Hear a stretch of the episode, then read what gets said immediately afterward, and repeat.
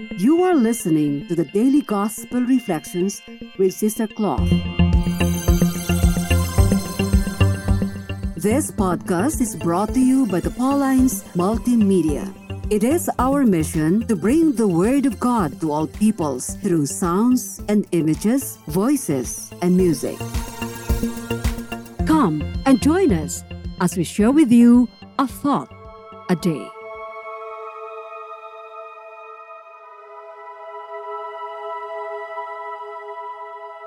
A reading from the Holy Gospel according to St. John, chapter 17, verses 11b to 19.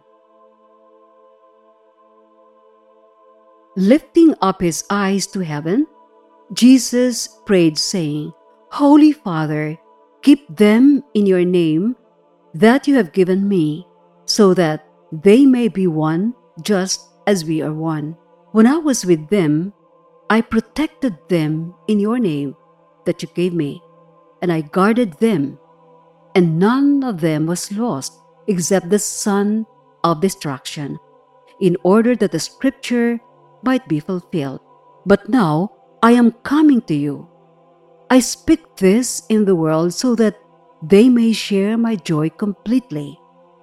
I gave them your word, and the world hated them because they do not belong to the world any more than I belong to the world.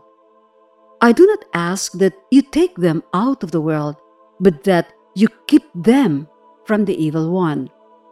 They do not belong to the world any more than I belong to the world. Consecrate them in the truth. Your word is truth. As you sent me into the world, so I sent them into the world and I consecrate myself for them, so that they also may be consecrated in truth.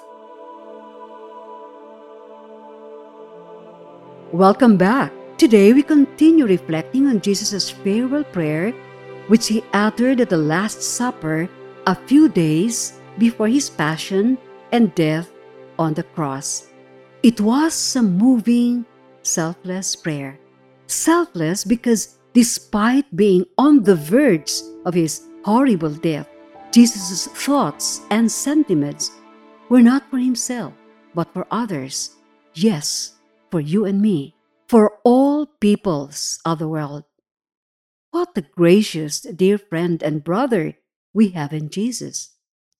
I am deeply touched by this segment of Jesus' prayer to the Father when he said, I do not ask that you take them out of the world, but that you keep them from the evil one.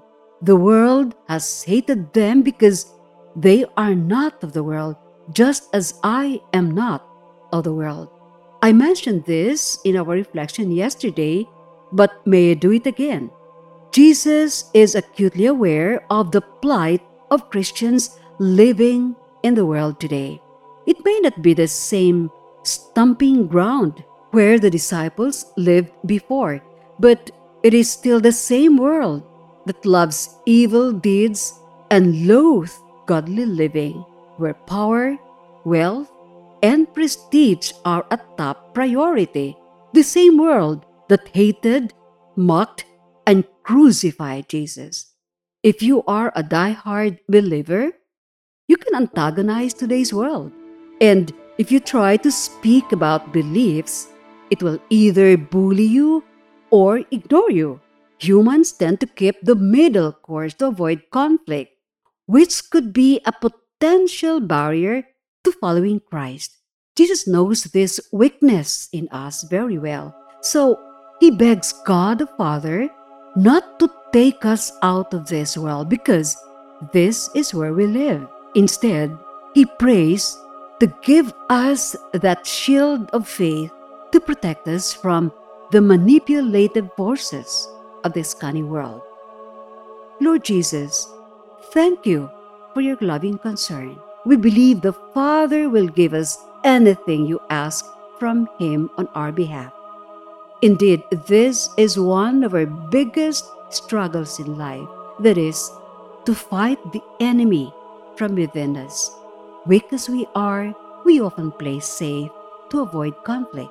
But we need to stand our ground when we exemplify the truth. Amen. Be with us again tomorrow as we share with you a thought a day. Meanwhile, you can follow us and listen to other Apple and Google podcasts on Spotify, produced by Pauline's Multimedia. Have a good day.